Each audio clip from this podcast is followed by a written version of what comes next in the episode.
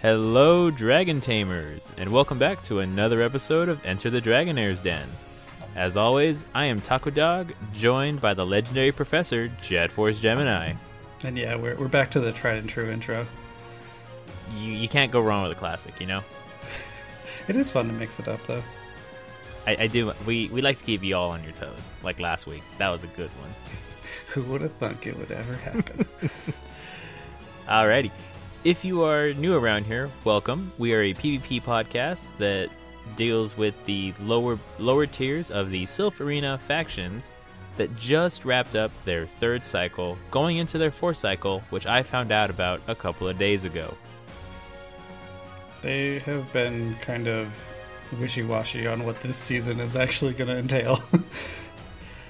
That and the fact that their their little infographic goes all the way to cycle three, and I got big confused until somebody had to clarify. No, no, Taco, we're we're doing cycle four. I said, oh, okay. I'll I'll make sure to sign up my team in case we get promoted. you know, just in case. That's called foreshadowing. But hope you all had a wonderful week. If you went to the Vegas Hoenn tour, I hope you guys were able to play as much as you were able to, and you guys had completely bug-free experiences. I hope you were able to play. Full stop. However, we do have a little bit of some Silph and Niantic news. As of this recording, Silph teased an image of the of the second wave. It is a dragon. It looks like a dragon egg. I'm gonna call it a dragon egg, and a snowflake. Now I need to go remind myself what they look like. I was like, I remember the Oh. egg. I didn't remember it looking The dragonish. the the the other. Well, I I mean, if it looks like an egg, I'm gonna call it a dragon egg because dragons are cool. No argument here. And It's then a- by the a- it's time- a little, it's a little bit like a one of those Russian doll eggs. It's kind of egg within an eggshell. Babushka doll. I think that's what it's called. I could be completely wrong, and the, our one Russian listener is just like, "You're wrong, Taco." And then the other one's like kind of atomic. That's kind of neat.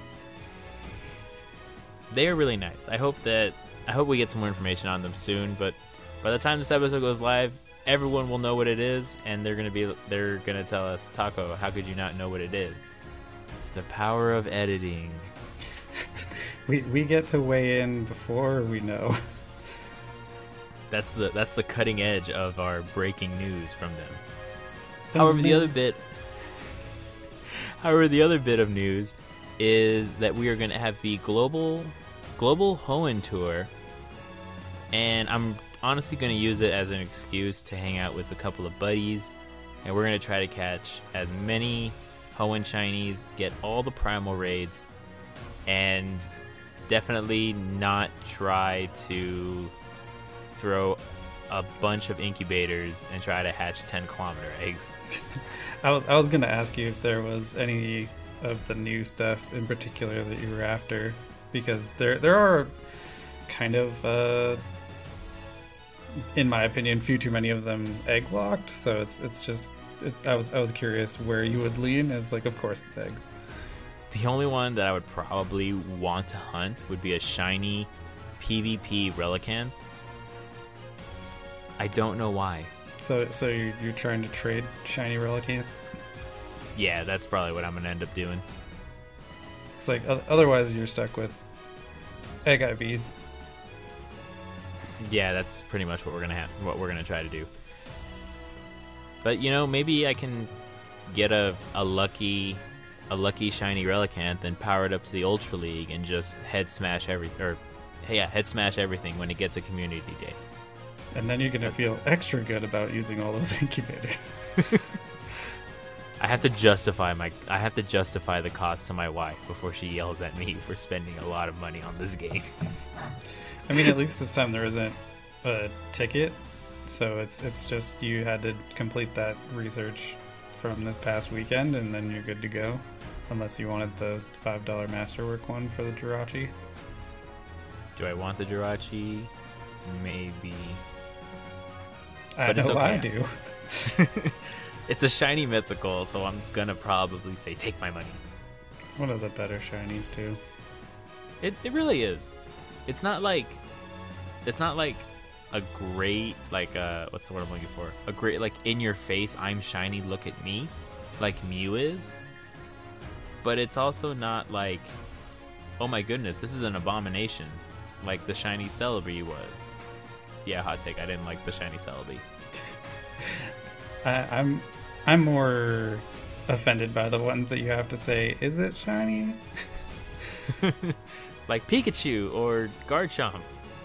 Yeah, Gengar, Meowth, the, the usual suspects are just like, is it though? It's shiny in your heart. That's that's how you know that the shiny count is just incredibly inflated. Yeah, I, I just I just like my shinies to be noticeable, and then beyond beyond that point, it's it's kind of up to up to theme, I guess. Is is then kind of the secondary part is like, does it does it do anything for the the lore of the critter? It does its best. That's like my go-to phrase. If anything just doesn't fit, or isn't great in a meta. yes, sadly. It's like it's, sorry, it's there. Sorry, speedy, speedy boys like Noivern. That's like the po- oh, and, and Speed Form Deoxys. They're just not as good as like if you're an attack weighted mon or if you're just a naturally bulky mon. It's big sad.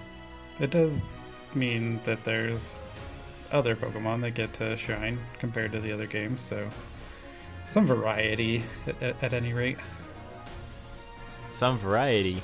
Have you have you jumped into to the Go Battle League in Open Ultra or excuse me, Open Great League? Oh yeah. How's that for variety? I don't mean internally. I just mean compared to like the the main games where the the full stat product matters the most and as soon as speed is no longer an equation, you get a different set of stuff that can do well and that's why Trick Room teams are incredibly fun to play.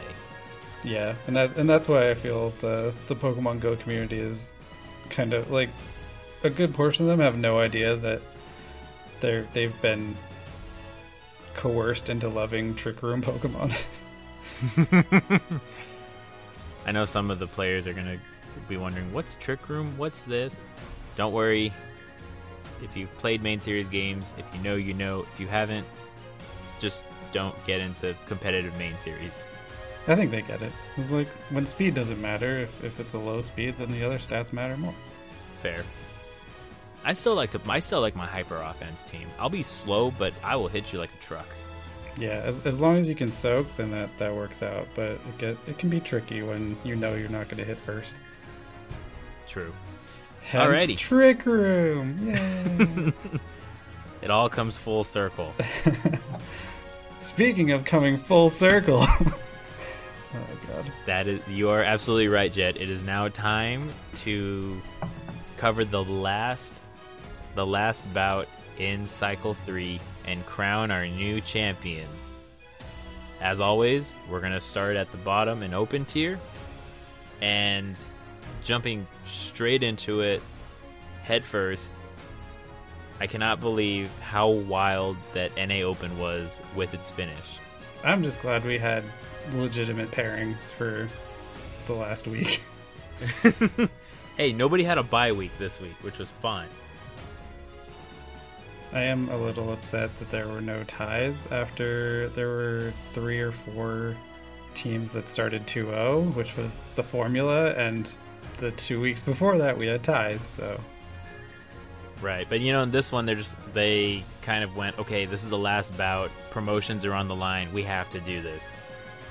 In open tier, there were three spots for promotion up, and coincidentally, for all the for all the the banter we gave Barktown Boomers before the bout, they go up against the team that we beat and they ended up losing 13 to 8 but because we ended up with the same amount of wins in the head to head Silph decided you know dragons really aren't our favorite. We're going to put walrein on top so they they tried to say that or the computer tried to say that walrein finished or that sub zero finished third But we know that's a lie because Dinair Don't Care finished third because head to head, according to the referees. And I do want to point out it wasn't me that asked for clarification. It was another captain in another cir- or in another conference. But the arenas the arenas rulings are final, so we're going off of them. It is funny that despite them clarifying that, the the listing is still the other way around. But, but but thankfully, because there's there's four promotion slots from open, it do, it doesn't matter. Yep. So Barktown Boomers, Battle Boys, Sub Zero, Diener Don't Care have all clinched their spots into promotion for the Iron Tier. So congratulations to all of those teams and all of those trainers that did that work their heart that I guess work their their tails off to make sure that week in and week out they want they made sure that they have now left the chaos of open tier and have now moved on to the controlled chaos of iron tier. It's the the, the gauntlet. They've they've gotten away from the algorithm of post bout six open and now we just get to see each other again real soon. Right. And there was a surprising fit uh, as of so quick disclaimer, as of this recording, only one team has confirmed that they will not be returning in the next cycle. So a fifth open tier is going to join the ranks of the iron tier and that team as of the as of this recording is Grievard Underdogs who is able to take a 2 win jump over Northeast Battlers Bastiodons 111 to 109. And that's one of those teams that we would have probably played next, like if, if there was another week. So kind of, kind of fun to be to know that we'll get our shot pretty soon. Right. Would you say that? I mean, not to jinx it too much, but would you say that Diener don't care? Having fought these top teams, kind of knows what to expect a little bit going into Iron Tier, except Grievard. We can make that statement, can't we? I mean, l- literally we can because we played all of them. so, I mean, there's there's nothing controversial. Of yeah, we played those teams, so we have that going for us. I guess like. Um, did because Sub Zero didn't did they play Battle Boys? I don't even remember like know how these things ended up at the end. It was a it was a great circle of well, you know, circle of suck. They did not. Yeah. So yeah, we we have that on them where it's like, but they did. We play, got the they, but they did they did play Grievard, so they have that on us. Where That's true. So Sub Zero, if you guys give us the strats on Grievard, we'll give you the strats on Battle Boys. You know, faction to faction, uh, scrims. Anyone, you know. but on that note, the biggest, the biggest surprise, honestly, was Sub Zero, was Sub Zero beating Barktown, because I legitimately thought that Barktown was just gonna say, "Nah, we're sweeping this whole thing, and nobody's gonna, nobody's gonna stand in our way." But I guess since they clinched double prom- or since they clinched the win last week, it wasn't the biggest deal in the world to them. I don't know. They did have a few players in new positions, so I, I know that can that can factor in, and they were able to do that comfortably because they were already two bouts ahead of anyone else. So again, they were going to be number one no matter what. Gotcha, gotcha. And just kind of looking, kind of diving in a little bit before we kind of diving in before I want to, I want to take a look at another team, which was the Queen Bees. Those the Cinderella Bees is what I'm going to refer to them as this year. Unfortunately, the clock had struck midnight, and they were unable to go up against. They were unable to pull out the win against Battle Boys, taking a 13 to 8 loss. But they can. But if it's any consolation, they put more points up than our team did when we faced them a couple of weeks ago. Definitely counts for something. Well, and even just being in that position of fighting for a promotion spot after going down two bouts early in the cycle, that uh, speaks to how well they've done the whole rest of the cycle. Yeah, I'm really glad we faced them early in the early in the cycle, so that that way everyone's still kind of getting their getting their feet wet. Because I would not want to fight against Queen Bees again later in the season when they were just rattling off wins. Yeah, they had what was it a five win streak there at the end. Yeah, five game winning streak, which is the second largest win streak this cycle, right behind Barktown Boomers, who had an eight game winning streak because you know they started eight no. Oh. they didn't lose until the last week, so Taco's math, Taco's corner, or Taco's math corner. the more you know. And so with that, Grievard Underdogs also taking a 12 to 9 victory, and then Rosark Bow, and this was kind of this was a little odd. So at the end of the cycle, like Sunday night, I, ch- I was looking at the scores, and Rosark Bow had lost 16 to 5. But when I woke up in the morning, it was 13 to 8. So it looks like a 3 0 was moved somewhere, and I'm not sure where, but I'm gonna guess it was probably a communication issue for something to flip back and forth like that. Maybe there was some new evidence that was brought in in the dispute. I don't know, but I'm not gonna speculate on that too much.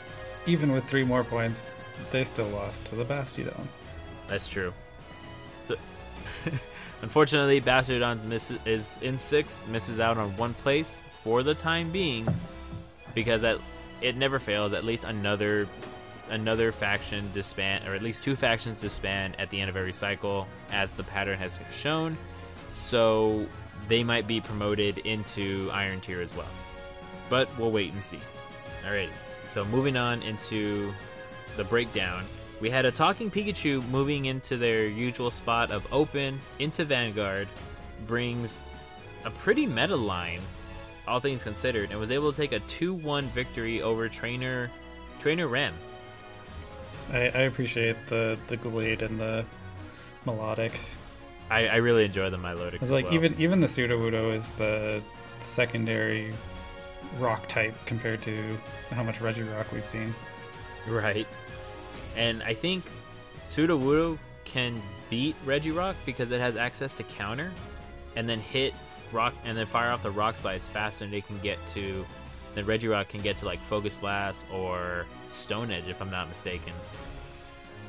I don't know if it wins just like the the zero or anything like that, but as far as consistency goes, the the Sudowoodo I, I think takes it because it's got a little bit more well-rounded damage just compared to the lock-on user. Gotcha.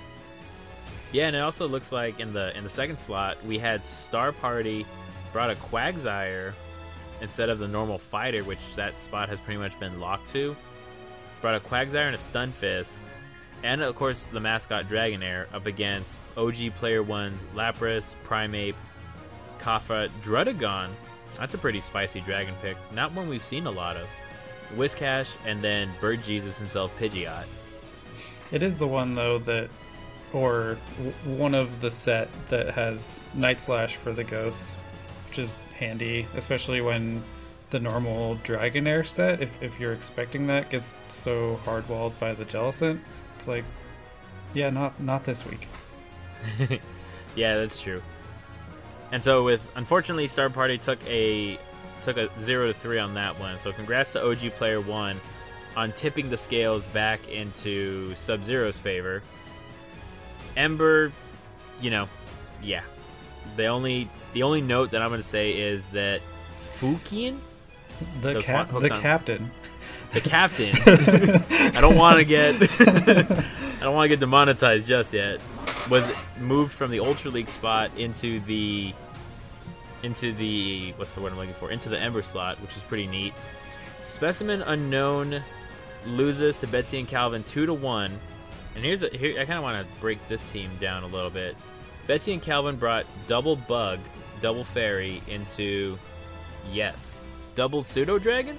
I don't know what other pseudo dragon you're seeing, but Dragonite, Dragon Breath, Gyarados. okay. That's at least what I'm thinking. But I think with the double fairies, would would Waterfall be the better play? Because you have so many things that resist Dragon on the on Betsy's side. Yeah, and, and really just giving up the mirror so for your consistent damage and I know we I know we've said it a lot, but Gyarados is, has just been the the quiet champion, I think, of this cycle for Master League. That is true. I will give Gyarados. I got to give Gyarados credit where credit is due. You know. It's just it's been the Swiss Army knife for taking apart so many teams. Yep, and if I and bet after the the episode, I think it was a couple of episodes ago, Betsy actually broke down the the play by play of how they were able to pull off, however they pull off a victory with a with a Nihilego, which I was very confused about, but she made it work. She really did. But kind of looking at so both of them brought Florges, and both of them brought Gyarados. But I think the I think the Zacian can beat the dragon can beat Dragonite, and then you can threaten the Melmetal. I'm gonna assume close combat. You can threaten Melmetal with that as well, and then Mega Scizor and Buzzwole can kind of make Mewtwo not want to come out and play. That's my that's my uh, what's the word I'm looking for? That's my thought process behind this. Yeah, and I, I favor Betsy and Calvin's team here, just as far as they had a lot of threats that Specimen had to line up perfectly to, to pull off a win, and they did. So, I mean, still credit there for getting that win when Zacian and, and Mega Scizor are looking rather strong into this team. Yeah, especially with Mega Scizors. I think the the set you want to run is Iron Head and Night Slash, or maybe uh, X Scissor and Night Slash, because you can go fishing for boost if I'm not mistaken. Yeah, and unless there's something that you actually want to hit with the X Scissor, or you, you need that five energy difference between X Scissor and Night Slash, but I, I feel like that's that's rarer as soon as you actually get into Master League. Yeah, but I was also gonna say you would want to hit X. Oh wait, uh, X Scissor and Night Slash are both super effective against Mewtwo. Sure are. I'm learning my type matchup slowly but surely. Okay. I promise I'll It's do like- better than my than my 29% win rate in factions this past cycle. So you, you held it down. You, you played most of the weeks. I played. That's that's what we're gonna go with. I played.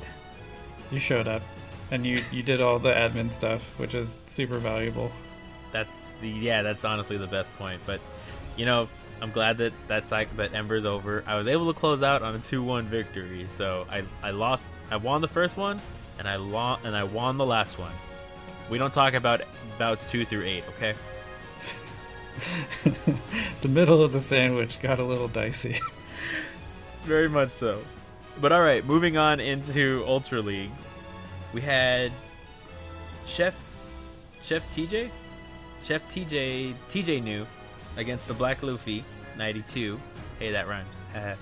so Chef brought Pidgeot, Registeel, Shadow Drapion, Kommo-o that I am learning to become familiar with, Blastoise and Toxicroak up against Shadow Swampert, Defense Deoxys, Alolan Ninetales, Shadow Drapion, Shadow Charizard, and Giratina Origin Pool. Where do I begin? For me, I, I I really like Blastoise here. It's like I know a few people who have been running Blastoise and Ultra, and it, it's got a niche. Like you can't sleep on Blastoise. Well, that water gun hydro cannon combination can really can really hurt unsuspecting players if you can get that fast move pressure. and it works here since they're not running a water type, like or just a water type that resists water, because like Swampert takes neutral. Mm-hmm. Yeah, everything takes new. Yeah, like you said, everything takes neutral. Well, almost everything takes neutral damage to water. Yeah, five, five out of six is a lot. Like you you have to be ready for the Blastoise. Right, and I was also going to throw out if Blastoise had Ice Beam, you could still threaten the Giratina. We can't we can't discount that. It does take a while to get to though. But it even on that case with blast with basically you're you're spending five mons or five of the six mons threaten Blastoise, which kind of forces Thre- threatened- Luffy to bring in- by- oh threatened by excuse me. Yeah. It kind of forces uh, Luffy to bring in his Giratina, in which case uh, Chef can punish with say let's see Giratina Origin form usually runs Shadow Claw. You can punish with like say a Pidgeot or Dra- or Drapion with the resisted moves or the or the dark move, or the crunch that Shadow Drapion is very famous for. Does Kommo-o get counter? No, Okay. it's it's Dragon Tail. Well, and I'm struggling even to think if it gets a fighting fast move or if it's like just one of the bet. No, it gets Poison Jab. Oh, Because I was like, I think Hakamo-o at least gets access to a fighting fast move. Nope, that gets Tackle. boo. Yeah, they they really forced the the Dragon Tail on you for the for that family. And you, you can't even you can't even use Kommo-o against the fairies because you're double super oh effective. God, no, yeah, So, however, against all those odds, the black Black Luffy was able to pull out a 2-1 victory over TJ. So that's that's a pretty interesting thing. Well, and like you, if you look at it from the perspective of lure out the Blastoise and get rid of it, then Shadow Charizard is just so much pressure. Charizard, Dragon Claw, Blast Burn. So it's like the the attack. shadow the Yeah. shadow Drapion on the other side obviously is still um, going to be then the second biggest threat, especially if it's got Aqua Tail. But a lot of that team still does, still doesn't want to mess with Shadowzard, and even the Drapion itself. If it- yeah, I was gonna say you could use Shadow Drapion, or you could even use the Swampert, because Mudshot can threaten Registeel, Drapion, and Toxicroak even. and and I like how there already is kind of a a game plan coming just from a couple Pokemon that look really good just from the outset, and how you kind of have to plan around them. Yeah. You know, maybe if we ask really, really nicely, someone on the Barktown Boomers, someone on the Barktown Boomers faction will give us the like what happened during the the planning phase. I'm not holding my breath for it, but the the thing is there. One of those very nice people. I know we rag on them very much, and they return the favor by ragging on me and the server. So, but mo- moving on to the final spot of Open Great League. Forgot what that name was for a second.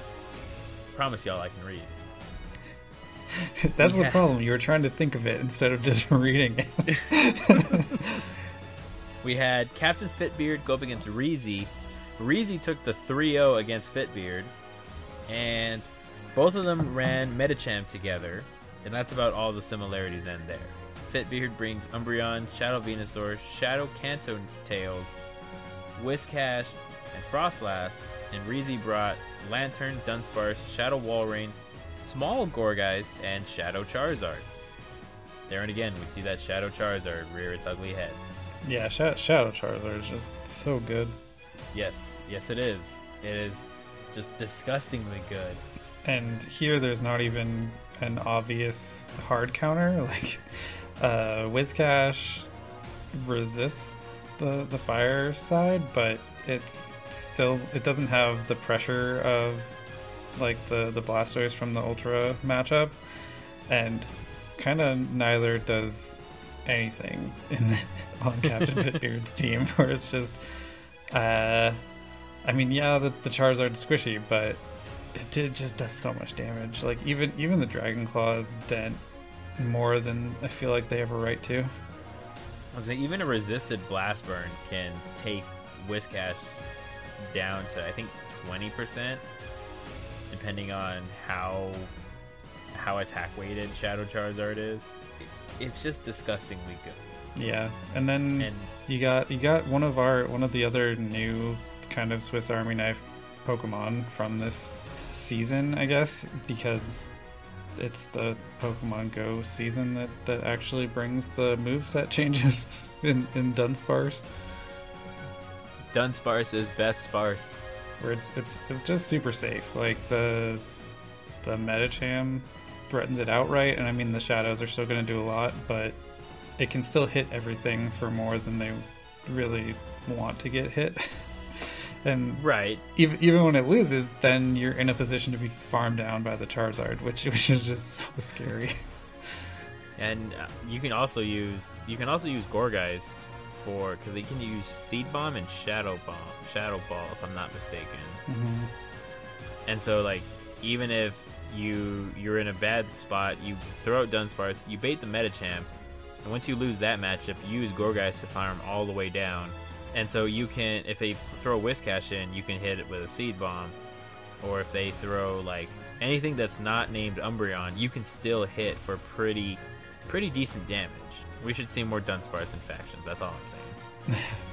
well, and and I think I think we're already kind of seeing maybe the, the story of, of this game is Captain Fitbeard's Medicham has the look on the non Charizard options where it's just like the, the Gourgeist because there's an Umbreon that's probably going to be involved, like you can feel a little safer with the Medicham, knowing that your worst matchup is probably going to be the Mirror, uh, outside of the the Shadow Zard, which can tank counters decently, but doesn't want to tank charge moves even for Medicham because they're neutral.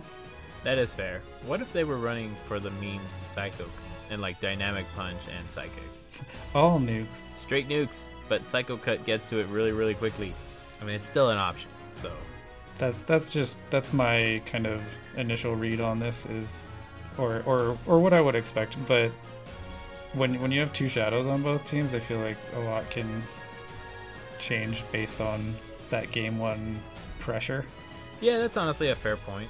And so, congrats to Reezy and Barktown and Sub Zero for upsetting the Barktown Boomers. You still took you still took fourth place in according to the referees. Is all I'm saying. it still only counts as one. Thanks, Gimli. I haven't seen that movie in a while. I need to rewatch that. Two Towers is is it just it, you, you need to watch it every once in a while. Yeah, it's it's getting up to that time. My D and D camp. I mean, I that- need some. That quote is from Return of the King, but Oh yeah, but Two Towers is definitely an underrated sequel.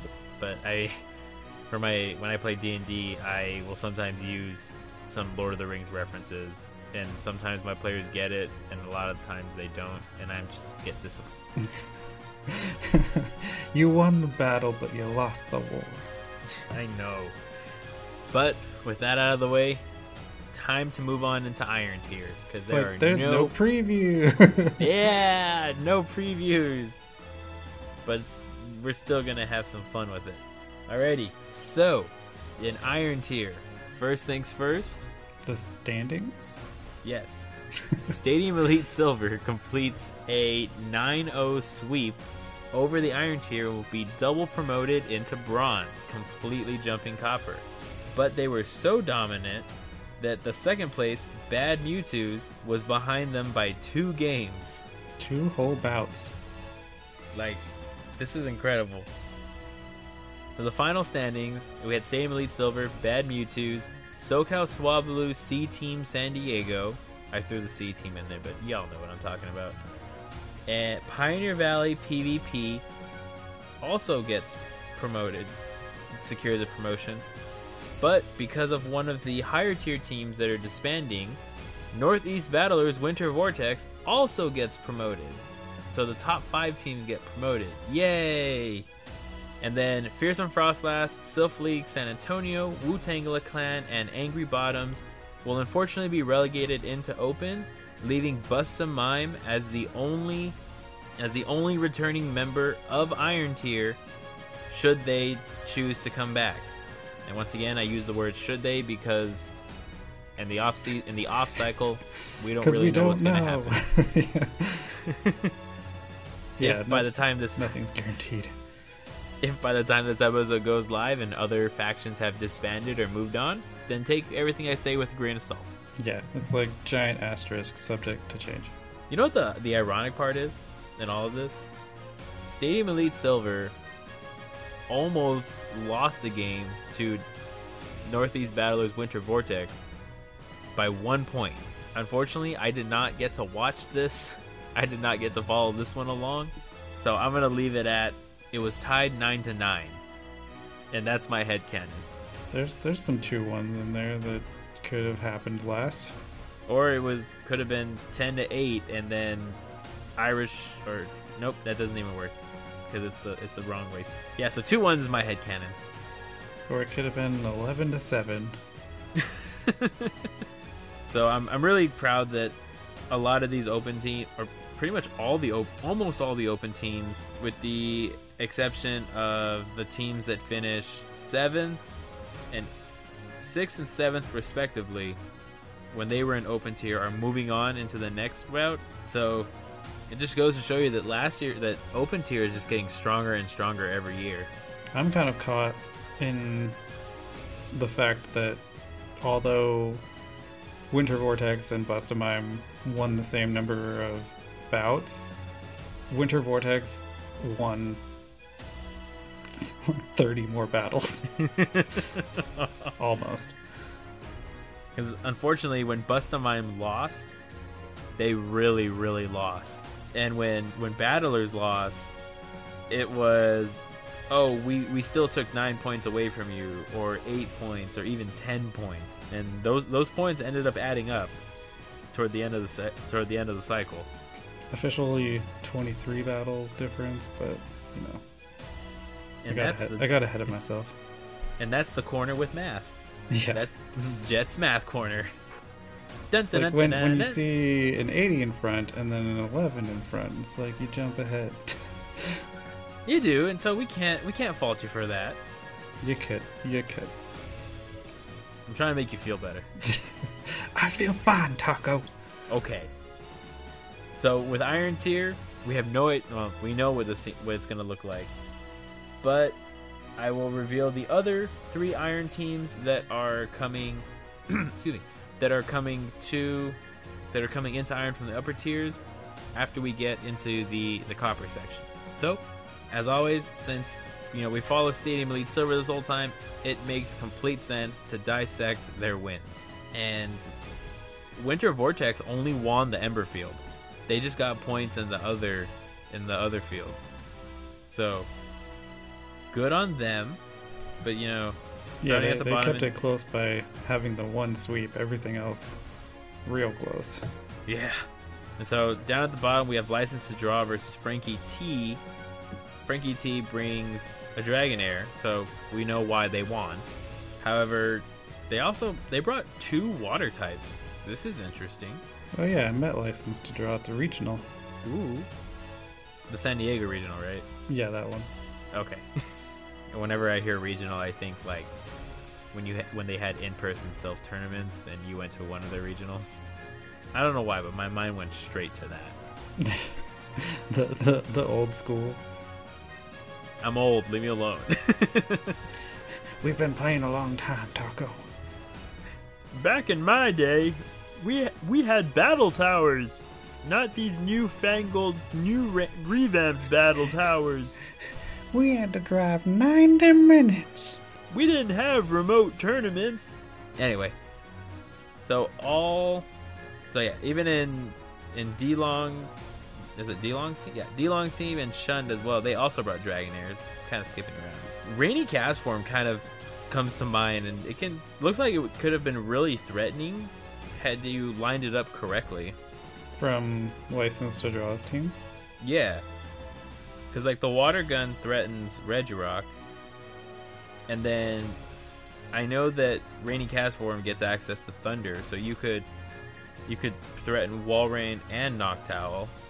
And then Primeape also threatens Walrein and Gorgai. All in all, like, th- both of these teams look very, very balanced and very, very flexible to kind of see who could have won. So that's surprising. It is it is nice though to see that Gourgeist continued to show up through the last bout. Gourgeist probably was the, I think, second best ghost type in the Vanguard slot behind Cofagrigus. And I know that the the Froslass fans are, are probably raging at me. And I was like, hold on, hold on, hold on. I see Froslass as more of an ice type user in this meta. Just don't, don't, you know, don't cancel me yet, y'all. But Froslass can win everything if it has a shield advantage and energy lead. Yeah, so can Flygon. I don't even know if that's true. Uh, Well, it also depends on what moveset you put on Flygon. hmm. I still remember. If you have to qualify having shield and energy advantage, it's, it's not a good start. All right, so step one. We've been over this, Jen. I'm gonna tell you again. Step one: put Flygon in the lead. Step two: get three mud shots or two dragon tails, and then dip out.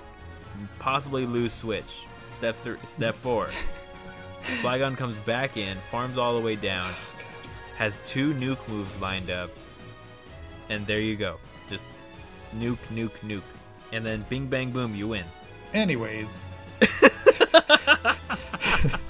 I find I find Gourgeist impressive because no matter how you rank it in this particular slot, it gets hard walled by one of the guaranteed picks of either Noctowl or Pidgeot. It's like very rarely is there a line without either. Like obviously there is one in this pair of matchups, but Yeah. that's that's not the given, and it's and it's replaced by Swoobat. So again, Oh yeah, you're jumping into the other one. well, But- I was I was just saying because it has it lacks that one typing that I'm referring I was to, gonna- but I was gonna say that Swoobat still gets hurt by by Gorgai's Hex. Uh, takes super effective damage because it's psych- it's part psychic. yep, So there's still some play. But now, yeah, now that you actually mention it, I think. I mean, on paper, I was gonna say D Long's team looks a little bit more, basically going off the wild card spots, looks a little bit more, not balanced, but like able to handle the like Stunfisk into Pidgeot and Swoobat into Swampert. But I also know that in this particular matchup, in D Long and Shund, it was it had to come down to alignment. That's the only way I can realistically see that realistically see this uh, this matchup could have very e- very easily been the the 10 the 9-9 matchup at the very end. yeah, and out, outside of the mirrors too, there's a lot of Pokemon on both of these teams that you can show off your energy management and banking energy on the shadows, especially for Shund, I feel like could turn out really well for for them. Because man, even even energy on the Celia, which which you tend to think of as not hitting that hard and being more of a sponge, it's like as soon as you add that that shadow element to it, it, it chunks a lot faster. Right. And so with that out of the way, I'm going to skip over Ember because that's the standard meta lines that they were that they've been running not they've been running, but like Ember itself has been running all season. And moving up into Frag and Wagon and Crispy's Master League matchup, once again we're seeing the double fairies in Florges, yellow Florges. That's a pretty color. Reshiram, uh, sorry, I guess I should start That's going that's from the left to right. normal one for us. Is it? I thought ours was orange. No, ours is yellow. I have seen more. I, I will not lie. I have seen more orange flabebes than yellow. For for the last event, you probably saw a bunch just because they were boosted, but orange and white are the two that are the rare spawns for everyone, Oh, and our, our regular one is yellow. oh, okay. Yeah. Today I learned. But hey, if anybody has a blue, a blue one, you know, send that over to me, please, because I, I want that Florges. I must collect all the flowers. But uh, Crispy Crisp brings in Ho-Oh, Kyogre, Dragonite, Virizion, Yellow Flower Florges, and Genesect. And Frag Wagon brings Kyogre, Genesect, Yellow Flower Florges, Reshiram, Giratina Altered Form, and Gyarados. Gyarados put in some work uh, based off a first glance here. Being able to threaten Dragonite and Ho-Oh with Dragon Breath and Aqua Tail respectively. And then kind of looking at, kind of justifying this in my head as well. Reshiram looks like it. Reshiram had a lot of play into Virizion and Genesect if it was running Fire Fang or even was it Fusion Flare? It got Fusion Flare as a signature move, right? Mm-hmm. Okay. And then kind of depending on the Kyogre matchups, if well, I think Thunder was brought here in this case, but Kyogre also threatened Ho-Oh, and then Genesect, I couldn't tell you because I don't know their drives. So I mean, you just you to start off with, you just assume ice. I so I oh yeah so Ice Drive because there's a lot of flyers. Yeah, it, it's just overall uh, between dragons and then stuff that that it can at least hit neutral with ice. Like that, that tends to be the drive of choice. Gotcha. Okay. So then we will assume ice for both times out. And so in this one itself, this is another one of those matchups that is very balanced on paper that possibly came down to alignment. For me, looking at the things that are different, because you have half of these teams are a mirror, so you have Ho, Dragonite, Virizion, and then Reshiram, Giratina, Gyarados. Like, it, it's hard to think of where Virizion would have made a big impact. Like, uh, it's it's good into the Kyogre, but it is not very good into almost anything else. Wouldn't Leaf Blade kind of hurt, Gar- like chip Gyarados a little bit at least? yeah, and I mean it's it's not taking super effective from the standard uh, Gyarados charge move kit, where you can land a Stone Edge and, and maybe take that out also if you're worried about it. Um, but this is this is one of those situations where there isn't a clear answer as far as which kind of Gyarados you want to run on Dragon Dragonwagon's side. Where if you want it to actually counter Kyogre and Dragonite, you, you need Dragon Breath or Dragon Tail pressure, and if you want it to be able to hit Florges at all, and then even be more of a presence into Genesect, like the the waterfall comes up. So I mean, leaning into Dragon Breath, but ver- yeah, it's it's just it's tough to imagine that Virizion came out to play in this particular setup. Yeah, that's a, probably a, a very fair assumption. And so a six on five matchup makes Crispy have a little bit more of a disadvantage. But I still give them props for taking a for at least taking a game off. But I also know that Fraggin' Wagon likes to do recaps every Monday, so maybe I'll take a sneak peek or watch their VODs a little bit. there, yeah, there's probably an answer right around the corner. Well, alrighty. So in Ultra League, we had Zerokas versus Desync, and Zerokas brought Swampert, Defenseoxys, Alolan Ninetales, Shadow Skuntank. That's a pretty spicy, a spicy pick in my opinion. Charizard, Giratina Origin Form. That's that's actually interesting. I'm used to seeing Giratina Origin Form in the in the Master League. And then Desync brings Registeel, Virizion, Pidgeot, Gliscor, Lanturn, and Obstagoon. I feel like I've seen Desync's team a few times, just like around Ultra this cycle. Yeah. There's that like that's that's just like a build I think of that I've seen more than anything. It's like especially that Pidgeot Gliscor combo. yeah, and quite frankly, the Pidgeot Gliscor core itself, just like using those two mons, can can play really well against against five of Zoroark's six Pokemon. I'm assuming that the Alola Ninetales is running Powder Snow instead of Charm in this case. So it's a very it's a very powerful core. I, I am impressed though. Uh, you had you had said you were finding the Shadow Skunk spicy, and to me, any of the Shadow Poison Darks are happiest in Ultra League. Like th- that's where they get all their bulk. Their bulk comes out to play. Yeah, and it, it's what makes them so reliable. Is especially when you can get those those crunch debuffs out, it makes that much more of a difference when you are in the the bulky meta. Yeah. And then yeah, that's even- honestly e- a fair point. even just a call back to the last uh, ultra matchup we were talking about, this is another situation where Charizard looks pretty good. Um, obviously, the difference here is that it, they have the hardest of hard counters across from it with the Lanturn, and it's like it's it's easy to think score wise like oh they they lined it up perfectly and that's how they got ahead, but um, that's that's a lot of pressure when you have kind of the one hard answer. And That's fair point. That's a fair point, honestly. I mean, we could say that, but you know, what if actually in this case, could you make a what's the word I'm looking for? Could you make a case for water gun Lanturn instead of spark? Sure. like I mean, it it does a little bit more damage in the Swampert. I'm pretty sure you still lose like on on paper, and you're you're just trading out how you deal your damage. Because I, I mean, like into Giratina, obviously it doesn't matter.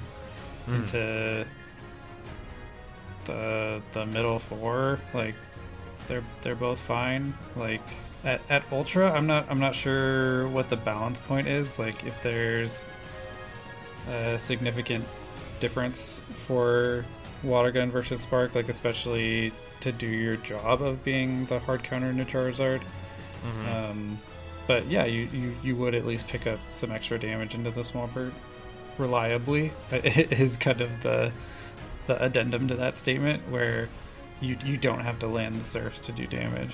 That's true, and especially like Char or Charizard, Swampert isn't too bad of a of a threat because you have Virizion, Pidgeot. Yeah, you have Virizion and Pidgeot that kind of, if they did their job correctly, they can kind of keep Swampert at bay and kind of make your opponent, kind of make uh, the opponent think twice about bringing it. Maybe that's at least my like my thought. Can let's see, the uh, this uh, can Obstagoon learn a poison charge move? Yeah, it gets gunk shot. Ah, But as, as far as I know, for Ultra, you kind of lean obstruct just to get those bonus stats. Uh, I, I think I think you hit it on the head though, because especially if you're kind of defaulting Lanturn, then one of the things you really need to plan for is how to deal with Giratina and then also Swampert. And Pidgeot sits well in the middle of all of that and really has a good look at most of the opposing game. Like the Alolan Ninetales is a problem, but and the You- defense Deoxys it's is also it's a problem. it's still it's still okay. Like it's it's not like there's anything resisting flying on the other team is more what I mean. So you can get away with maybe even leading the Pidgeot and just throwing brave birds and dipping as often as you can. That's honestly a fair point. So It's a legitimate strategy. it works, okay? It just works. Alrighty, and then the final slot we have the D versus LV Pips. Um, so we've got the the D brings Medicham, Lanturn, Alolan Ninetales, Drapion, Lurantis. That's a that's a choice. And Gliscor into Registeel, Umbreon, Shadow Alolan Ninetales, Super Jelly. I wasn't still not able to find one. Chesnaught, Shadow Charizard, and Gliscor. These trainers just went all in on the spice, it looks like. They had a lot of the staples and they had a lot of the things that covered the staples also. it's like you're you're bringing the grass types because Lanturn's so good. Uh Gliscor has been one of the mons that's just ticked up both in Great and Ultra because of the wing attack buff where the typing's actually pretty nice. and then yeah, obviously new toy with the Alolan Ninetales we talked about Shadow Zard. Chesnaught hasn't actually shown up all that often. It, I think, Final Boss AJ, when we interviewed her, she said that Chesnaught was supposed to be the best check to Galarian Stunfisk, and she wasn't wrong. But I haven't played Chesnaught enough into the Galarian Stunfisk matchup to know if like I would put it definitively correct. But I would see Chesnaught as more of like a dark horse pick because you can you can reliably threaten what's the word? You can reliably threaten Registeel because you because Chesnaught has access to superpower, which is something that which is something that Venusaur can't do, and Meganium has to build up to an earthquake to even have a chance at doing. And then, at, very least, based on this matchup, there's still. we still don't know about the G-Fest because it's not even here. right. So you, you're kind of more. This is my grass type to make Lanturn feel unsafe. Mom, come pick me up. I'm scared. And the, the trade off being you're double weak to the flying, so the, the Gliscor gets to gets to feel useful in that way, maybe. Right. And I forget that Lurantis has access to superpower, so both trainers brought a superpower mon. But in this case, or the and way it I'm looking and at it was it, grass on both sides. but in this case, I think Lurantis probably had more of a of a of a of a playtime, I guess, because Superpower can really hurt the Registeel and the Umbreon, versus Chesnaught. Actually, no, I, I stand corrected on that. Because Chesnaught Superpower can still hurt Drapion, and Lanturn can obviously be really, really hurt by the Frenzy Plant. Well, I mean, and when you look at the Lurantis in this particular matchup, you're you're looking at two flyers. so so the it's it's kind of in a in a weird spot even where yeah okay the superpower still hits the Chesnaught for neutral also and you can at least also do damage to the nine tails but as, as far as like what you want actually going into the Umbreon, like it's it's probably still the Medicham. Gotcha. That, that's honestly a fair point. Well, alrighty then. So it looks like that Stadium Elite Silver came out, like based on the our deep or a little bit of some dives and theory crafting. This matchup definitely could have gone either way. In the end, I don't want to say it didn't matter because Stadium Elite Silver was just so far ahead, and Winter Vortex It, it up being- mattered. It mattered for the Winter Vortex. Yeah, it really did. Well, even if they had won, they still would have. I mean, they lost and they still got promoted. right. so, in the grand scheme of things, it didn't entirely matter, but it's still fun that each of these each of these teams gave it everything they had and had the most entertaining match of the Iron Tier. Yeah, especially because we we have not had very many 11-10 matches in Iron overall. Yeah, Iron Tier used to be the well, we had one with Stadium Elite again, once again fighting SoCal Swablu San Diego, and that was the only one, the only other one. Well, I mean, there Oh, there have been no, a s- there have been a smattering throughout, but I just I just mean it's been less common this cycle. Okay, I see what you're trying to say. And so to end there, like that's that's cool. That's that's uh Yeah, so this is a good a good sneak peek into Iron, but the the I guess the good part is we don't know what Iron's going to look like next time because only one team is staying in it. So, with that going or with those with those words, let's move on into Copper Tier and meet the other three factions that are going to be joining joining fudge what was i going to say they're going to be joining the rest of the teams in iron tier so we have so, so now we're we're starting at the bottom for for copper. yeah i promise this map makes sense somewhere Is is it the the golden monkey at the end? Yes. Okay, so we have NMPVP, Swell Sprouts, and Test Testudo skills are all going to be relegated into Iron, and then Ghost Pepper Dunspice, Mazer, and Spiel Team 6 are all safe this time. They get to stick around. Yeah. Which leaves Mighty Thunder Ducks, the Tappin Turtle Squad, with the same amount of points and wins, but because Mighty Thunder Ducks beat the Turtle Squad, technically Thunder Ducks finished third, Turtle Squad finishes fourth. Sharks and Wreck takes third place, and then with Se- the second sw- place. Yeah, second place. Excuse me. Thank you for catching that. and then with the sweep to silver, Rock Paper Slark is going to go all the way up, which means we will unfortunately no longer be covering them on this podcast. They get to go to silver. But we will be covering their sister team, Rose Slark Bow. Maybe. But the- they're there. So in the final bout, it could not have been more lopsided. I think the one that stands out is Mazer into NM PvP that has a total of 17 points. Yeah, I think at well when you when you kind of dive into it, there one team just didn't want to play, and then they just said, "All right, we got to eleven, we're done." So that was that was a really interesting one. But Sharks and Wreck and Rock Paper Slark both score, both win by by nine point, an average of nine points. Ghost Pepper Dunspice beats Testudo Skills 14-7. and then in the last bout, it was Turtle Squad versus the Thunder Ducks, and Thunder Ducks won 18 to three. And normally that would have kept the Tappan Turtles from moving up, but again, because we know that there's a higher team, it's not going to continue. It ended up not mattering. yeah. Oh well. And so, at the bottom, we had Jake Eats Steak versus Zero to Hero, and here's a here's a mon that's pretty spicy. Barbar barbarical, Barbarical. barbarical. We've talked about this. you know, just because we talk about it doesn't mean I'm gonna remember.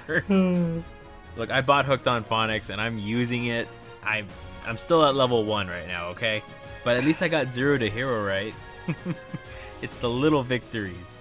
It, that I I think that's the first barbaric we've seen in Vanguard. Like unless I'm not remembering the first couple weeks when maybe there were a few and it just hasn't been a thing. But No, I, I think you're right on this one, honestly, because this mo- this Pokemon has I know it has access to Fury Cutter, Cross Chop, which those two moves in itself can threaten the Walrein, threaten the Gallade. Bug does not beat Ghost, Sorry. so sorry, what? 'Cause Threaten it's a bug Yeah, it's a Bug type, and Bug type beats Psychic type. but fighting, so it's neutral. Like the the the Fury Cutter isn't going to do anything. The fighting charge move isn't going to do anything. Oh, Barbarical's double weak to Leaf Blade. oh yeah, I forget Gallade has that uh, access. Never mind. Ignore what I just said. and I but it can like- threaten the wall.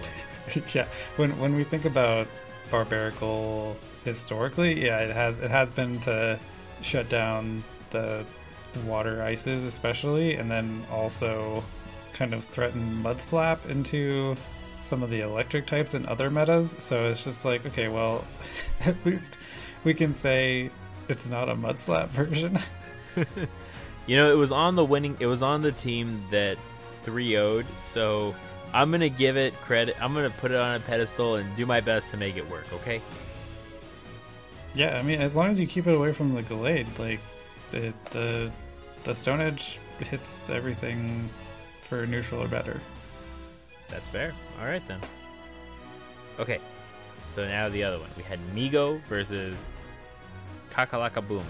And once again, we see the Sealeo and Walrein take up the first slot, Gallade and Primeape in the second slot, the best Ghost, Cofagrigus in the third, Noctowls are both brought. And then there's an interesting one. Migo didn't bring a dragon, but Kakalaka Boom did. And I know the Stunfisk can handle Noctowl and Muk pretty well. And well, maybe Sealeo if you depend. It, I know there's like some IV dependent matchups or slash energy matchups, but I know also. But Sudowoodo also was able to do some work in putting Noctowl down and hurting Sealeo pretty bad Yeah, that's a that's another Pokemon that really doesn't want to see Gallade. because Leaf Blade go burr. Well, and even just between the moves that it's used to kind of getting rid of opponents with are are just not quite as effective into the Gallade. Right, and I forget that Kanto Muk can learn Thunder Punch, which can threaten Walrein and Noctowl on the other team. It's one of those mo- mons I forget about. yeah, it's it is a forgettable Pokemon for sure. But I, alrighty, I know there I know there's some people that love it and are are very fond of the Muk, but it's it's okay. Like it it's fine. it does its it does its best, and that's all that matters. It can can slap some stuff. Alrighty, so in the in the Master League slot, we had Pogo Fan going up against Saran uh, Pepper. Wait, Serrano Pepper. Yeah, you know, like like the pepper. I'm gonna say Pepper. it's too hard for my for my little head. So, Pogo. Fa- so both teams brought Gyarados, and that's all that that's all that the the endings in. Pogo fan did not bring a, me- a Megamon, which I thought was gonna be a hindrance, until I looked at the the Mon he brought, which was Groudon, which hurts the Reshiram and the Mega Aggron pretty pretty effectively. And maybe this is something you know the answer to, but for this week, if they played after Saturday, were they allowed to run precipice blades on the on the Groudon? If it was TMable, was the official ruling. So probably probably not. Yeah. I actually haven't checked if it was. I assume not, just because it was location based. Yeah, that that's honestly the. Actually, I didn't even check the Groudon uh, or Kyogre raids that I did, but the the official Yeah. ruling was if it was TMable. It's not. Yeah, it's it's still not TMable. So it's it it'll be a thing after this week, but that'll be next cycle either way. Yeah, which is probably gonna make Groudon move up a couple of a couple of pegs. A couple rungs, it's going to be all the points. Yeah, my Kyogre did. Yeah, it doesn't get didn't get Origin Pulse. I was surprised I didn't get a shiny one, but I know I I know I will. It, it always happens. But all right, back into the Master League.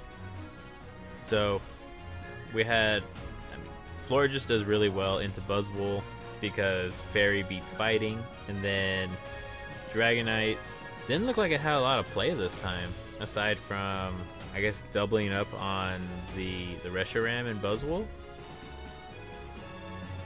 It's still I'm good not- into Kyogre also. Okay.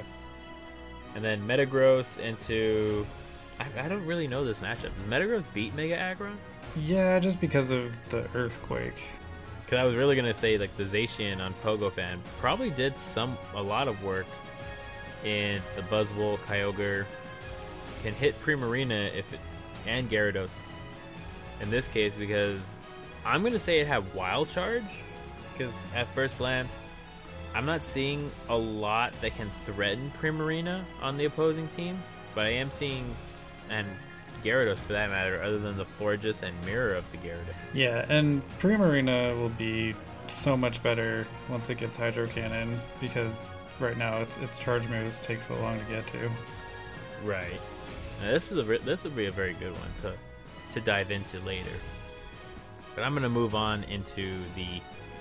We have a sweep in the Ultra League spot with Pants Pasta and Aki Akag Akag. I can already see someone on Twitter is gonna show me how to pronounce their name, like Gore Gore Tatum did.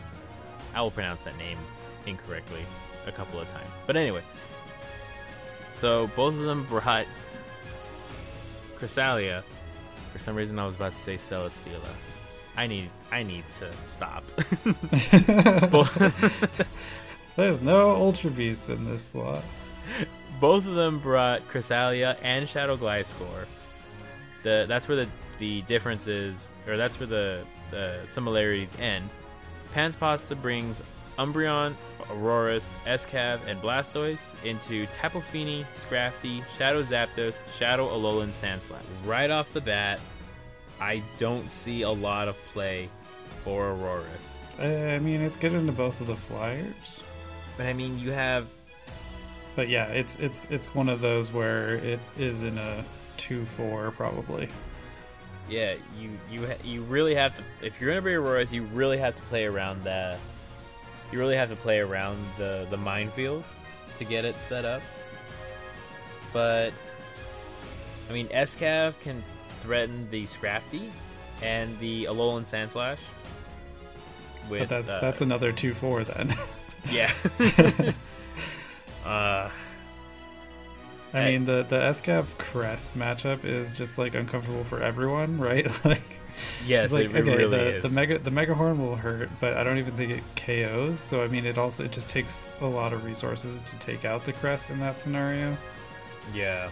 And I yeah, this is uh like it looks like the Panspasa just did not have the the draw on this one. It looks like they were I'm probably going to say they were beat when the lineups were revealed cuz I it's very hard for me to see how this could have. Well, it's Maybe- it's kind of it's kind of like okay, like uh, if we treat it the same as the other Blastoise team and just say okay, how do we support the Blastoise here and help it with the Cress and the Fini? And it's like okay, Cress itself, I guess. And Aurora? No, not Aurora. I mean, you you, you uh, it's like okay, maybe the, the Umbreon? No. yeah, i- ish, right? Like it both Crest and Fini have the Moonblast, and like it's not even resisting the water guns off the Fini, so it's like uh, I don't know. This is a difficult one. Pants Pasta, if you're listening, like, I I appreciate the the the A for effort and trying. However, I'm just gonna say that this this team was very difficult. Like, I I really feel bad, but I kind of want to move into great into the great spot because I don't want to rack my brain around it. I, I mean, I, I feel like that's enough of an explanation, right? yeah, we we we tried to make something that could at least like function as an ABB, and when that doesn't exist, like it that makes it. It's- yeah, that that's that's that's a that's a toughie. yeah. Alrighty. So in the last one we had Crypto versus Otter. So yeah, I'm shortening y'all's names to make it easier for me to to read. So Crypto brings Registeel, Venusaur, Cresselia. That's already a very bulky team in itself. Mantine, Machamp, and Ninetales. Kind of kind Against- of a 50-50 on bulk, right? You have the Yeah, three bulky, three three offense. Lassie. Up against Galarian Stunfisk, Umbreon, Pelipper, Shadow Charizard, Chesnaught, and Froslass. So right off the bat, I'm not really seeing where this Froslass has play other than the Registeel and Mantine.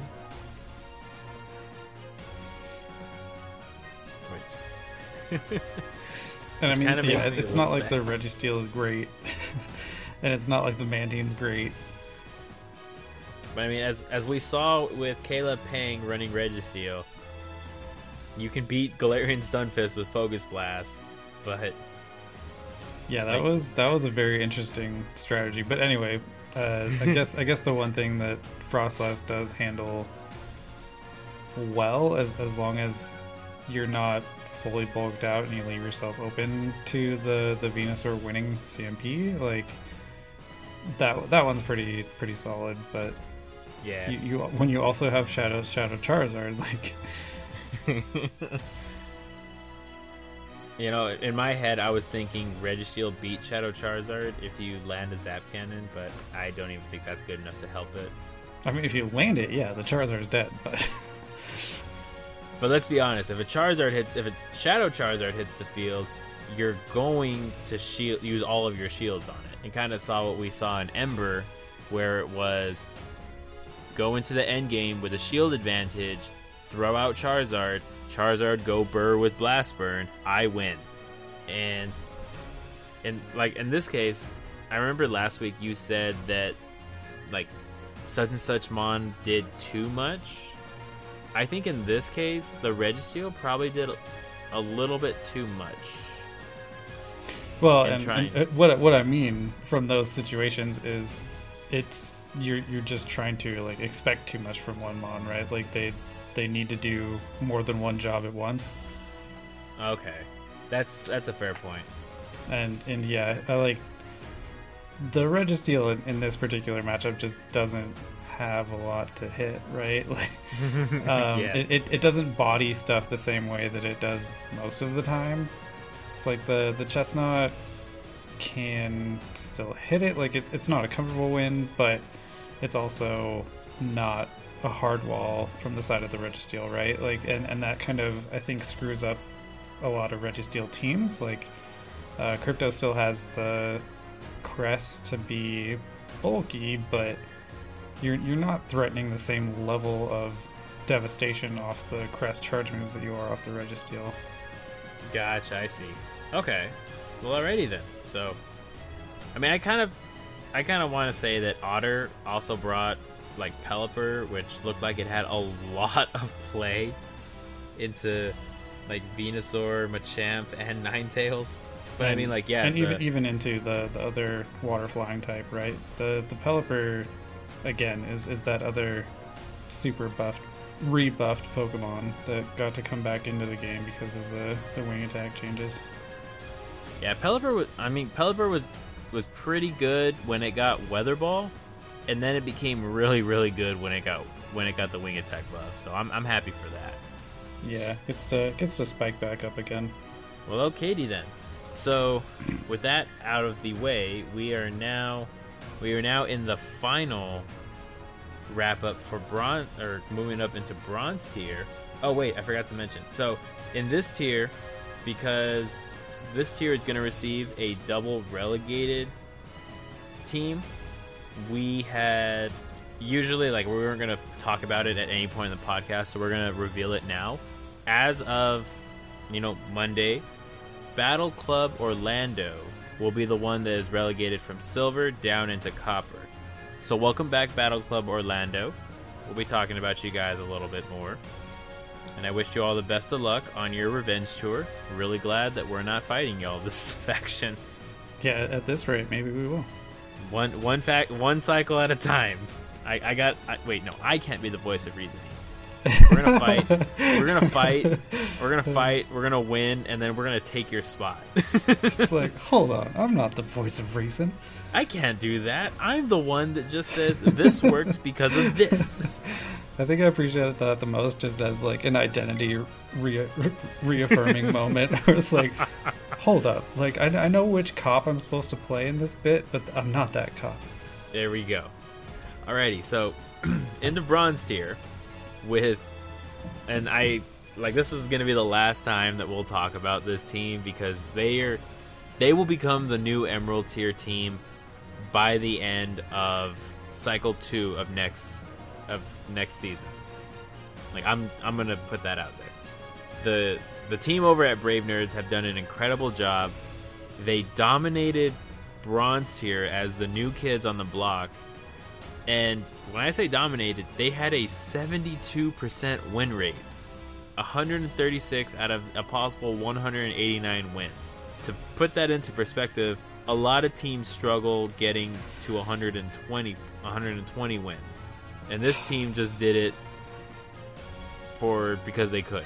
I, I'm I'm sighing because custom hurt their their Vanguard win percentage.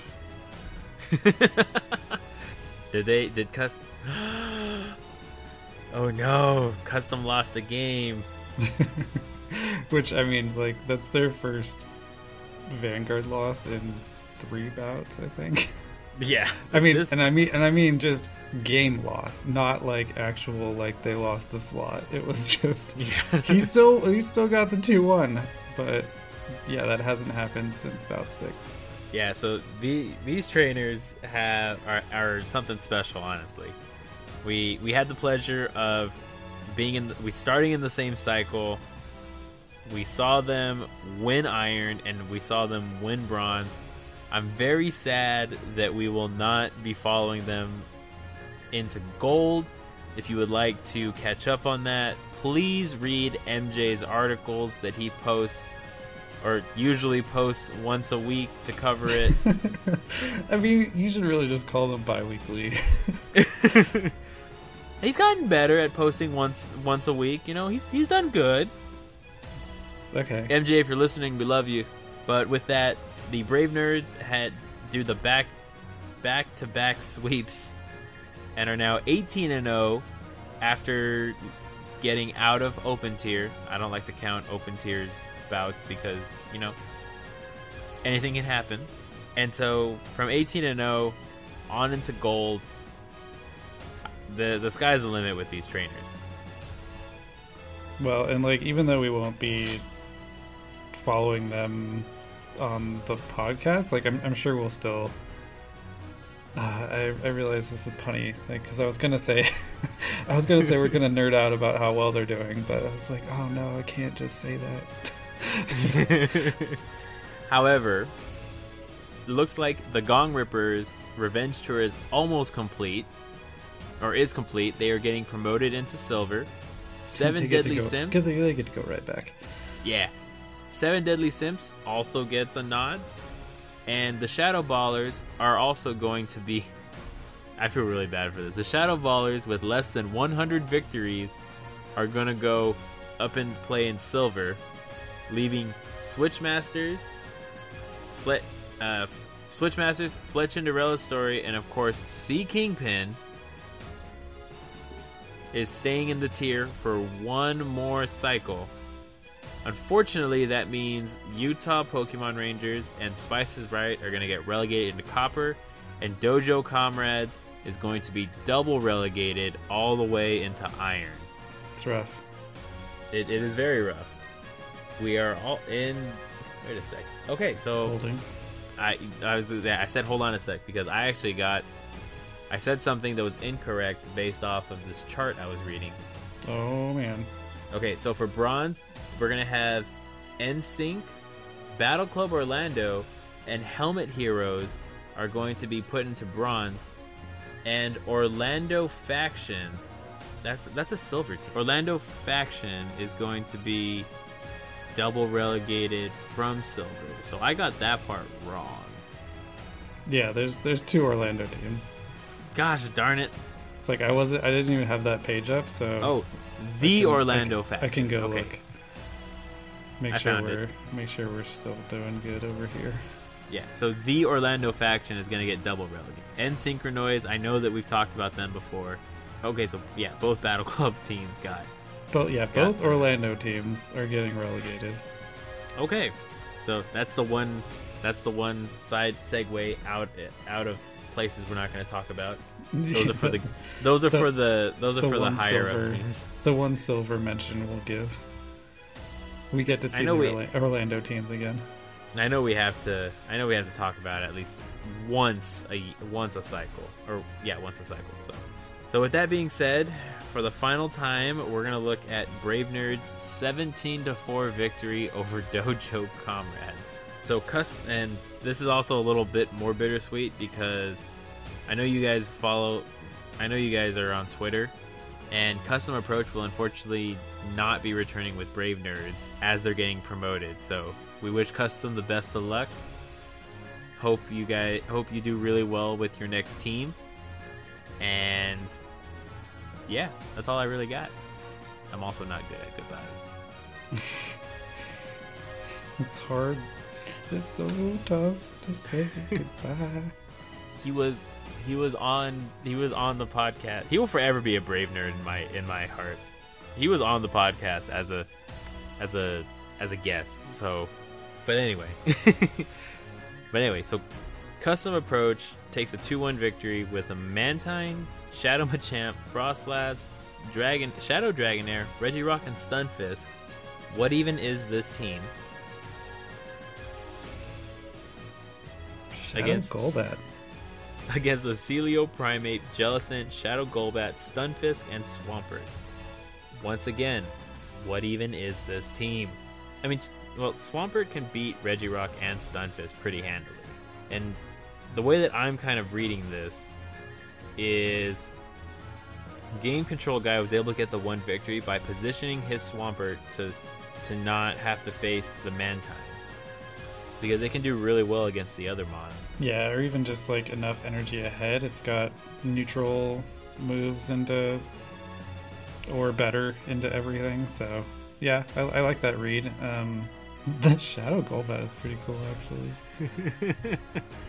it's like I, I don't know how well it did um, into especially the Stunfisk, but That's fair. And so that's that's kind of like my I mean still good on custom to put the team put the team in a good spot where they can punish the the Swampert. However, it kind of looks like one game just got got put away. Yeah, yeah, I, I, I'm, I'm with you 100% that this was a um, punish the Swampert, and if you don't get that rotation right, then then you're in trouble. Right. Alrighty, and so in the next spot we had Gino Thanks against Snappy Gator. Oh my G- God, Arbok. Uh, you know, I I feel like Gino probably heard us bashing Arbok and said, "All right, watch me watch me sweep with Arbok, and I'm gonna make you guys look very silly." I think I think that's just called sweeping with five Pokemon. you know, he he did it. He he really did it. And so, like, I don't even know. I mean, there's nothing that this that these trainers can do. They make mons that aren't supposed to be good on paper, and they just win with them. I am shooketh, Steven. I mean, thematically, it makes sense when you're also running Shadow Dragonair and Milotic, right? It's like okay, it's like the the snack, but Snack doing snack things. when when when Arbok is in the same slot as Dragalge, I'm pretty sure this is exactly what I said last time, but why not Dragalge? Like, it's That's like I guess honestly I guess. Arbok is not weak to ice, so it has that going for it. But it just it just has no moves. It has Dragon Tail. Yeah, I, I more mean just on on the charge move side. Like they did they did Arbok so dirty by not giving it Poison Fang, but Ekans Ekans does.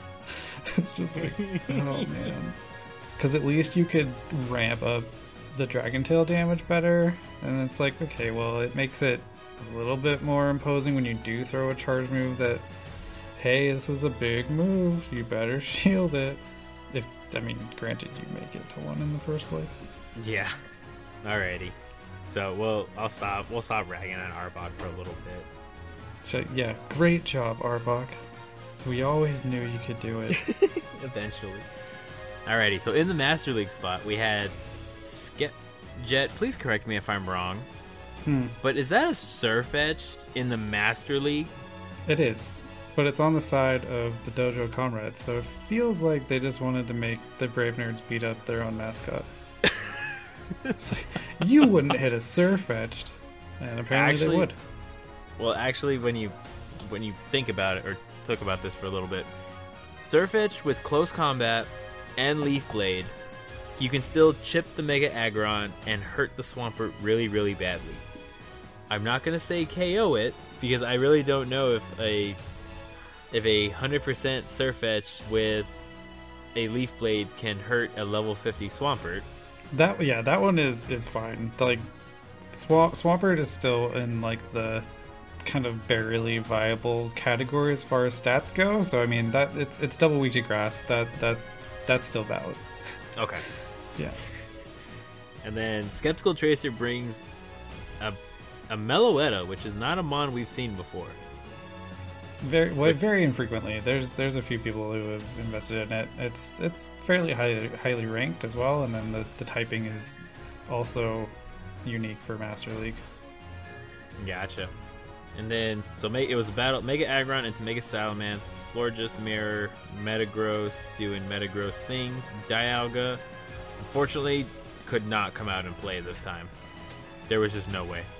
So, Skeptical Tracer looks like had an advantage of four of six Pokemon to four Pokemon. And then we see Amazed and Confused in the in back in the Ultra League spot, unfortunately losing one to two with his Charizard, Trevenant, Double, Aurorus, Pelipper, and Surfetch against Giratina, Defense Deoxys, Obstagoon, Galarian Weezing, Walrein, and Gliscor.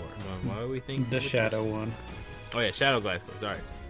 So I know Surfetch. Gal- can Galarian Weezing looking pretty good here. Why though? All it can hit is the Surfetch. No. It's it's a it's a bulky boy in Ultra and can still deal out neutral without taking super effective from most of these things. Oh. Okay. It's like the the one exception being Charizard. Like it, it just doesn't have anything to hit it with except like it gets Sludge, which if you haven't used Sludge is a terrible move. it's like oh you you think you hear Sludge is like oh yeah like like Sludge Bomb. It's like that I've seen I've seen that KO stuff and. And then if you use Sludge, which is not on very many Pokemon, you quickly find out it is not like Sludge Bomb. It is. It is not. Like e- even with stab, because it is a poison type, it is it's not very good. Alrighty. So Galarian Weezing was the MVP of this. I mean, it just it this, just uh, stands it stands out from from the from the outset because it's it's a more niche pick just just from the get go. Like it makes me want to check if they've used it before, just because it's it's one of those that is pretty unusual. Oh, they've this player has kind of bounced between Ultra and Master, but yeah, they they've ran it multiple times before. Okay. So I'm gonna I'm gonna shake shake my head a little bit amused on this one. It's like, or amazed, sorry. It's like you you knew you knew this was coming. You know, let's let's give credit to where credit is due. As a captain, sometimes you're just bogged down in administrative stuff, and you don't get a lot of chance. You don't get a lot of practice that you want.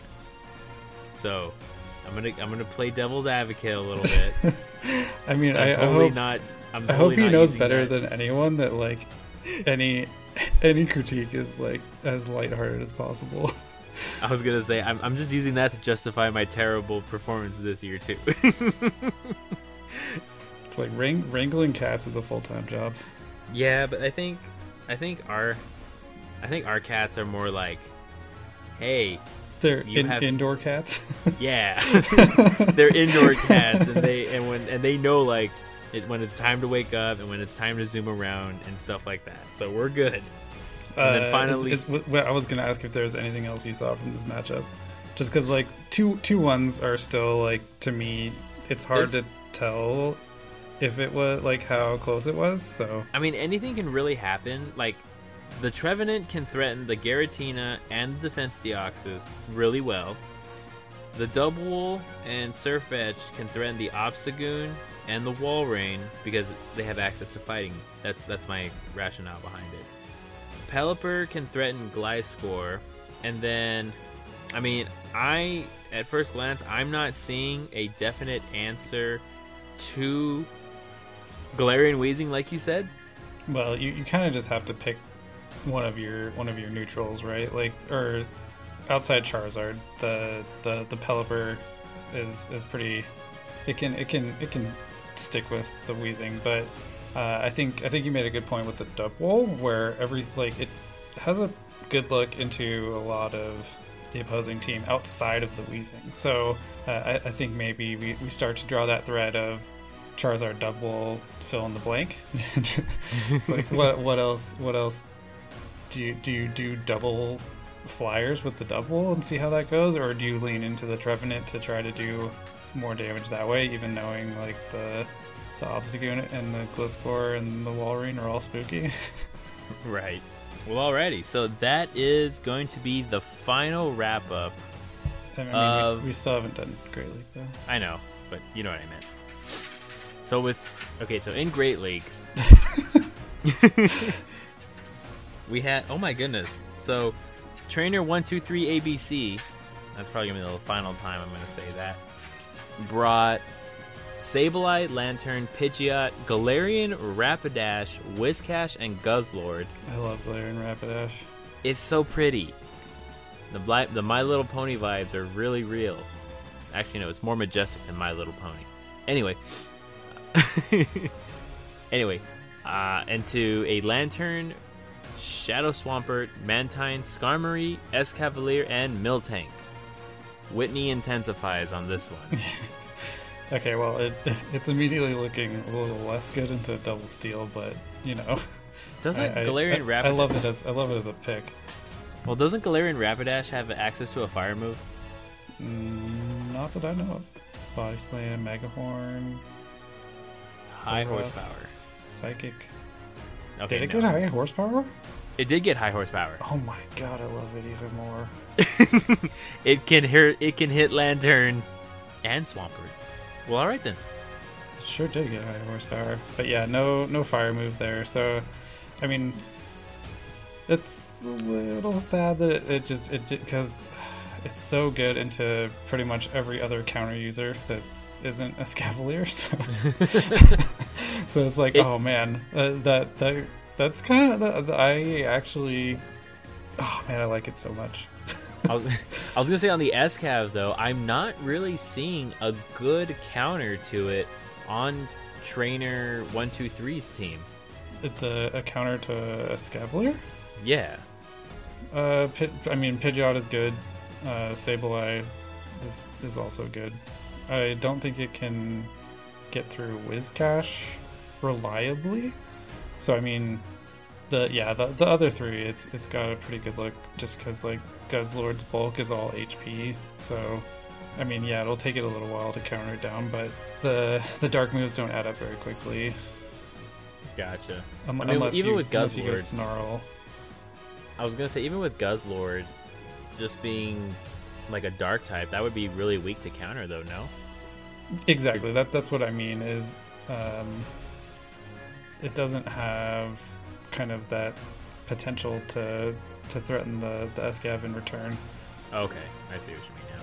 Gotcha. gotcha. It's like if you if you opt for the snarl route, like yeah, okay, you can start throwing more crunches. I guess would be your best combo in that scenario. But when it's maybe better in general as as a dragon tailor, like uh, I, I guess the snarl could work in this particular matchup.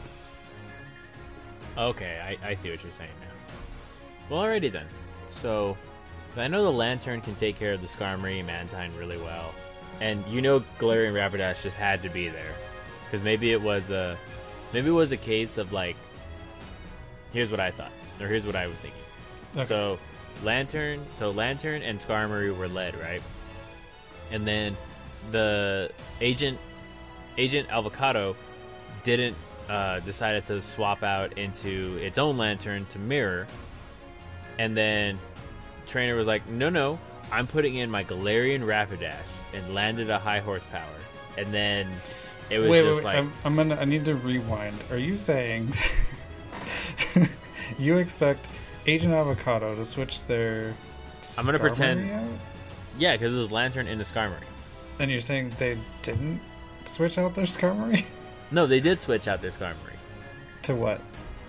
to Lanturn because they didn't bring so, S so, so they so they did switch to the mirror. Yes, they switched to the mirror, Okay. and then and then trainer and then trainer one two three just wanted to use Galarian Rapidash, so he sent it in, and just high horsepowered everything to death. The end. I, I mean, they they would have surprised me because, as you could tell from my delight, I, I had no idea. That's fair. Just a double a double nuke Galarian Rapidash. It's gonna happen. But okay, enough enough uh, theory crafting. I, I do I do think that Agent Avocado was kind of stuck making the most of their double steel, where That's that that, honestly a fair that, that combo kind of looks the best for them, and then it's all right. The the Miltank is pretty uh, potentially neutral, just just because there's no counter user on on one two three ABC's team, but That's honestly a fair one too. But alrighty, so Sw- Swampert ain't bad either, I guess. I mean, Swampert's not too too bad. It does it does the work, but it just I mean, the only one it reliably wins against is Lanturn and possibly Sableye. I don't know enough of the Galarian the Galarian Rapidash matchup, so I'm not even going to comment on that one yet. I I assume the Rapidash just outpaces because the, the body slams would do enough to the Swampert, but now now I kind of just want to check. we can we can we can today. I learned this. We're to today I learned this right now. Yeah. Alrighty, let's hear it. Now, for those of you listening at home, this is going to take about a couple of seconds of the magic of editing. yeah, we can we can we can really get this. So we think it's it's body slam high horsepower. Yeah, Okay. the suspense is killing me.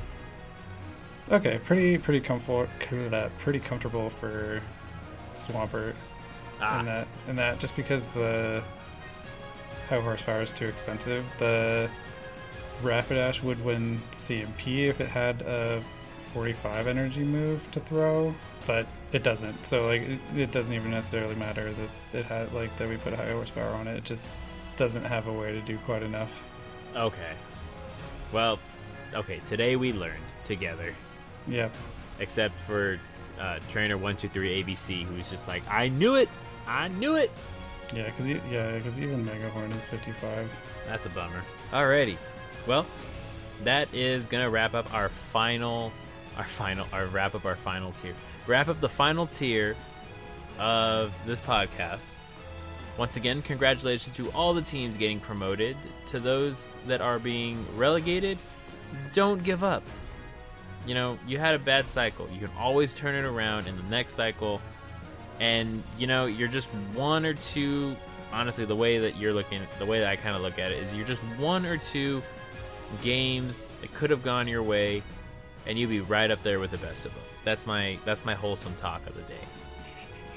Well, yeah, and it's and it's it's still a big commitment, and I mean that in regards to factions in general, where if, if you're not feeling accomplished just for competing, like maybe that's something to kind of take a step back and kind of reaffirm for yourself that it, it's a, it's a lot of time and do that part first, or it's like just good job for showing up, like point A, and then after after you feel good about that, then you kind of jump into okay, like nitty gritty.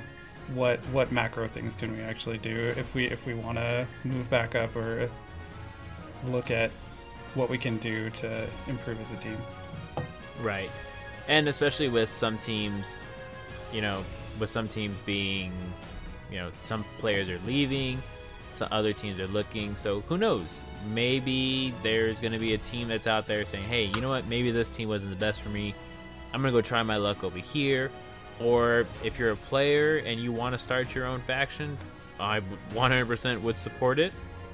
I'm just going to let you know it's going to be a lot of work getting it off the ground. So it, yeah, gonna... it's it's not less work to go from being a player to being a captain.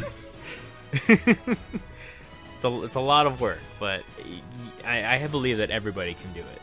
If if honestly, if myself can do it, the taco that doesn't really know his own type matchups, I know you you all can do it because you at least know your type matchups. And and maybe phonics. hey now, that's a I, that's why are you coming after me like that?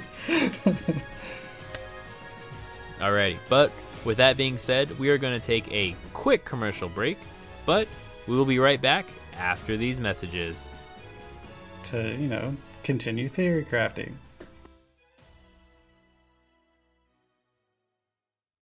Hello, Dragon Tamers! Taco Dog here, coming to you all with a special announcement. We are recruiting an Ultra League and Master League specialist for the upcoming Cycle 4. If interested, please fill out the Google form that will be in the show notes or message myself on Twitter. Come join the hottest faction in the North American Conference.